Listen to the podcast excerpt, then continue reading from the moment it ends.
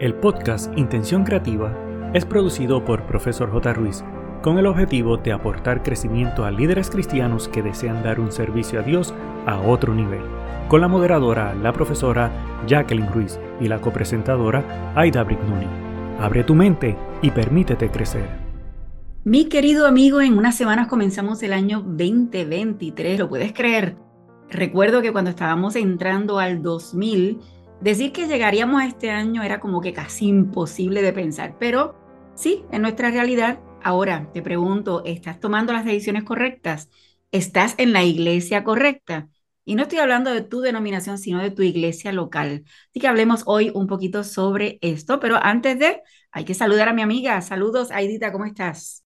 Hola, hola, saludos Jacqueline, saludos amigos que nos escuchas. ¿Cómo están?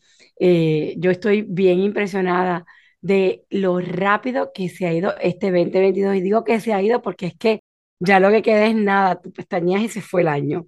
Eh, lo importante de esto es sencillamente reflexionar en qué hemos hecho bueno en este año, en qué debemos de mejorar, qué cosas debemos de cambiar y enfocarnos en nuestras metas del siguiente año. Ahora bien, el tema de hoy me deja totalmente curiosa y loca por saber tu impresión cuando nos escuches. Eso es así. Un saludo especial para todos nuestros seguidores, dándote las gracias por estar aquí y permitirnos llegar a ti y bendecirte. Si es la primera vez que nos visitas, estamos muy alegres de que nos hayas encontrado. Es importante que conozcas que este podcast es para líderes cristianos que desean seguir creciendo para dar un servicio a Dios de excelencia. Espero que te mantengas con nosotras y sobre todo que lo compartas con todos los que entiendas necesario. Y en el dato curioso de hoy es que estamos celebrando hoy mismo el Día Mundial de la Calidad con la finalidad de reflexionar acerca de la relevancia de la gestión de la calidad en la vida cotidiana y el desarrollo de procesos, sistemas y resultados más eficientes a nivel empresarial. La celebración de esto pretende sensibilizar a las empresas, los poderes públicos y el ámbito académico en la generación de una visión estratégica de la calidad de la gestión que impacte en la mejoría continua de bienes y servicios. Su origen se remonta en el año 1989, que el Instituto de Calidad Colegiado, antes conocido como el Instituto de Garantía de Calidad, celebró el primer Día Mundial de la Calidad. Por otra parte, algunas fuentes señalan que la Organización de las Naciones Unidas, la ONU, promulgó este Día Mundial en el 1990, sin embargo, no está contemplado en su sitio web. Resaltamos este día porque como cristianos la calidad debería estar siempre presente, no solo en los aspectos de nuestro trabajo o negocios, sino también en la iglesia y en nuestra vida personal. Nosotros representamos a un Dios de poder, un Dios vivo, un Dios donde todo lo hace organizado y de alta calidad. Así que no tenemos duda que aún en la creación quedó demostrado la calidad de todo lo que hizo en perfección. Así que vamos a evaluar si nuestras vidas en general tienen esta calidad que debemos vivir. Eso así, en el pensamiento de hoy dice, Oye bien, la calidad significa hacerlo bien cuando nadie esté mirando. Y esto lo dijo Henry Ford.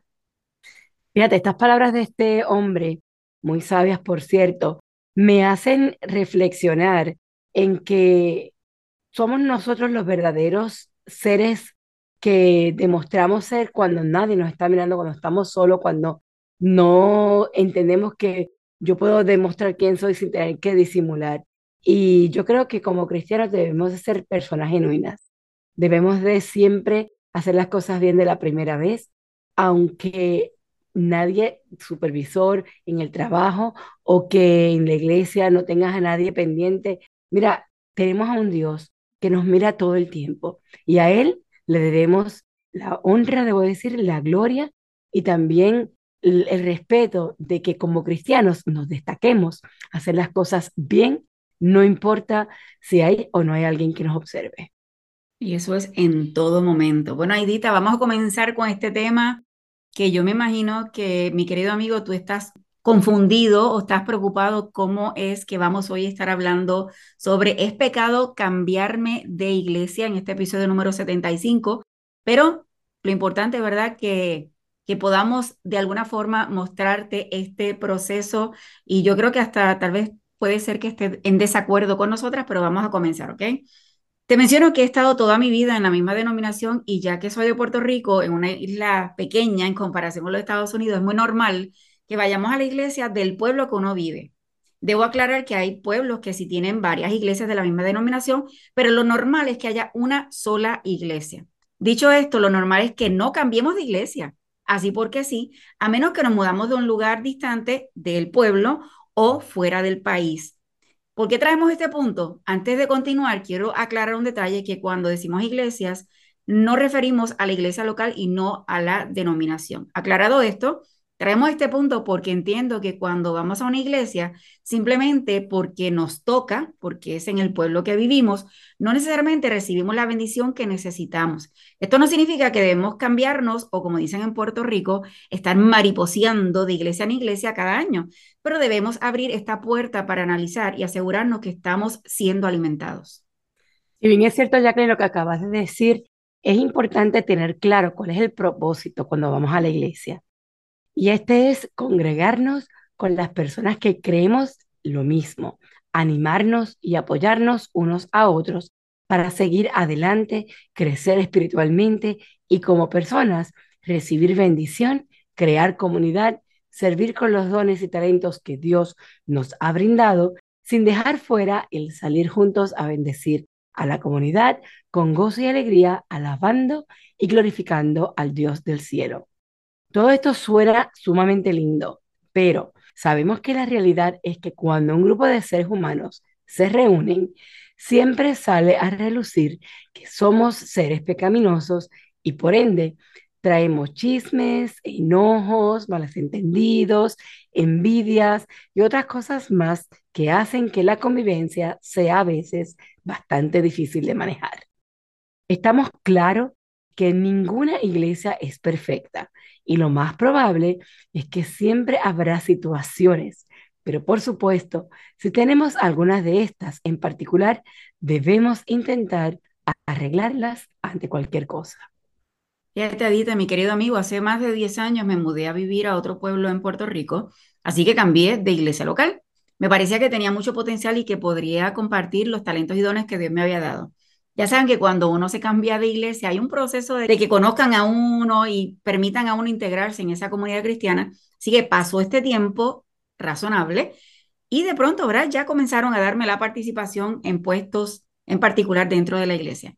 El problema surgió cuando el pastor me solicitó que trabajara un proyecto especial y lo presentara al liderato de la iglesia. Ese día en particular, la dama que estaba en el puesto o ungiendo como la primera anciana de la iglesia, no estuvo en la reunión, pero luego alguien le informó lo que yo había presentado y la guerra comenzó. Para no hacer la historia muy larga, te cuento que la guerra fue enorme, porque ella entendía que yo quería su puesto, cuando en realidad no era así. Llegó el momento que era tan insoportable la situación que solicitó una reunión con el pastor y los ancianos de la iglesia para presentarle el punto. Por supuesto, mencioné el punto de mi punto de vista. Ella negó todo, pero te digo que el mal sabor de la situación no me gustaba. Así que prácticamente me estaba llevando hasta una depresión espiritual por esta lucha constante, sin razón por completo de parte de esta señora. Bajo oración tomé la decisión de buscar otra iglesia hasta que finalmente la encontré al pasar de los años. Sí te menciono que ella me pidió disculpas y se las acepté. Fue una decisión totalmente difícil, fue un momento difícil, pero me siento sumamente bendecida que en la iglesia que encontré fueron abiertas las puertas y realmente hasta el sol de hoy es mi iglesia en Puerto Rico. Yo no sé si tú has tenido una situación similar a la que Jacqueline acaba de contarnos que experimentó. Sin embargo, el tema de hoy viene a traer a colación la siguiente pregunta. ¿Será pecado o no? ¿Te salvarás por buscar otra iglesia? Pues claro que no. Sin embargo, a través de los años hemos escuchado conceptos erróneos por los cuales las personas, sin importar si están siendo bendecidas en su iglesia local o no, se mantienen en la misma sin tan siquiera considerarlo. Algunos de estos conceptos es que si te cambias de iglesia, esto puede significar que no te vas a salvar porque solo lo podrás hacer si te mantienes en esa iglesia local siempre. Es que estás mal espiritualmente y por eso estás frío y a punto de dejar la denominación por completo. Otra posibilidad de perspectiva es que eres problemático y tienes un mal carácter, eres inestable y por eso pues tomas la decisión de irte. Sea cual sea estas razones, vamos a seguir evaluando si es o no pecado cambiar de iglesia. Es importante evaluar qué razones muchos han presentado, pero que son incorrectas totalmente. Número uno, que estás enojado con alguien o con varias personas. Así que yo mi recomendación, y creo que lo mencionamos al principio, trata de resolver la situación, pero si te está afectando tu salud, es mejor seguir adelante. Número dos, otra razón es que no te gustan las facilidades o las sillas, que si tiene o no tiene aire acondicionado, o que el lugar donde está ubicado esa iglesia no te gusta, o esto es más o menos que haya una condición física que cualquiera de estas áreas te afecten la misma. Y la tercera razón que colocamos aquí es buscar una iglesia que se acomode a tus conveniencias en las creencias que tienes. Es entendible que hay preferencias en cuanto a la música y diferentes procesos que se hacen en la iglesia. Sin embargo, siempre debes asegurarte que sean basados en lo que enseña la Biblia y no en tu gusto o en mi gusto o cultura. ¿Por qué? Porque entonces estaríamos buscando nuestra preferencia y nuestro gusto y no necesariamente sería la correcta. El punto principal que estamos presentando aquí es que tienes que hacer lo posible que donde te congregues, aún con los sinsabores por la humanidad pecaminosa que todos tenemos, que sea de bendición y crecimiento espiritual para ti. Que cada reunión, el culto, el servicio o cualquier actividad sea para tu crecimiento en general. Y tenemos una lista de algunas recomendaciones que puedes hacer para el proceso de cambio de iglesia. Número uno, analiza tu vida espiritual y cómo tu iglesia local aporta a ese crecimiento. Importante resaltar que tu crecimiento espiritual no es responsabilidad de la iglesia, es tu responsabilidad, pero esta iglesia también debe aportar ese proceso. Número dos, hay veces que puedes sentir que no es el lugar correcto. Mi consejo es que le pidas a Dios en oración que te lleve a un lugar donde sea de bendición para ti y tu familia, pero a la vez que tus dones y talentos sean de bendición para su obra en esta nueva iglesia.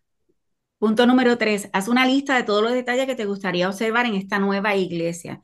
Recuerda que todo esto debe estar bajo oración y quiero enfatizar en esto, como por ejemplo, cómo saludan a los que llegan, qué programa hay para los niños, si le dan participación a diferentes personas o siempre son los mismos, cuál es el tipo de programación que realizan, qué tipo de liderazgo hay entre los líderes y hasta el estilo del pastor. Y en fin, podríamos incluir muchos más.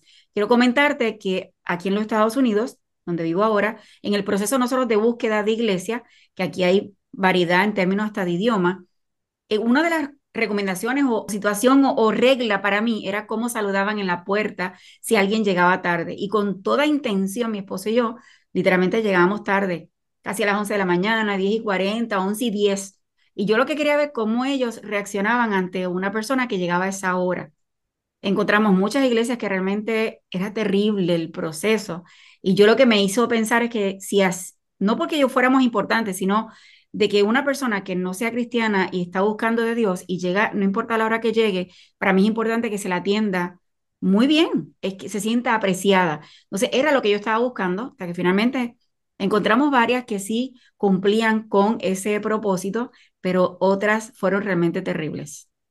Fíjate, Jacqueline, a pesar de toda esta lista que has mencionado, hay un, un consejo importante y es que busques en Internet o en las redes sociales información sobre las iglesias que esté quizás en alguna cantidad de millas a la redonda donde tú estás para que puedas investigarlas, que puedas visitarlas y que puedas descubrir en cuál de todas sientes que lo que mencionamos ahorita, que te sientas cómodo, que puedas sentir bendición para ti y tu familia, que tú puedas utilizar tus talentos para Dios en esa iglesia que decidas.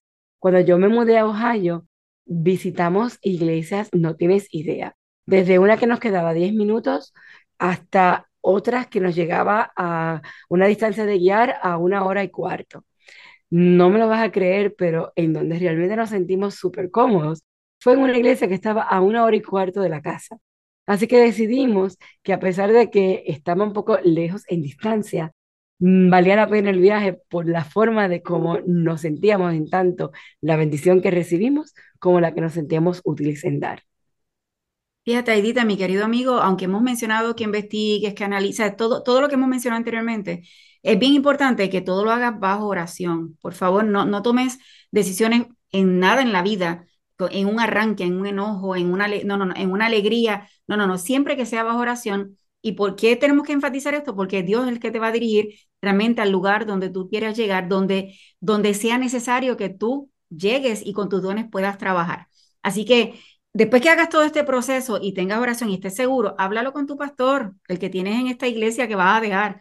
Habla con el liderato, deja las puertas abiertas porque tú nunca sabes y sobre todo si estás saliendo sin ningún enojo, que es la recomendación, deja esas puertas abiertas para que siempre las relaciones nunca, en mi país se dice no se queman puentes, si usted nunca queme puentes en ningún aspecto porque nunca sabe si va a regresar o alguna necesidad que tengamos y esas son las personas que te van a ayudar. Antes de terminar, no queremos dejar fuera el punto de que si alguien se va de tu iglesia, no caigas en el error de juzgarlos. Haz el acercamiento a la persona, intenta conocer los motivos, si es que tienes conexión con esa persona, porque pues si nunca te preocupaste de hablar con ella, pues ahora que se va no te vayas a averiguar, mira, ¿por qué te fuiste? Porque obviamente no vas a ser productivo en tu acercamiento.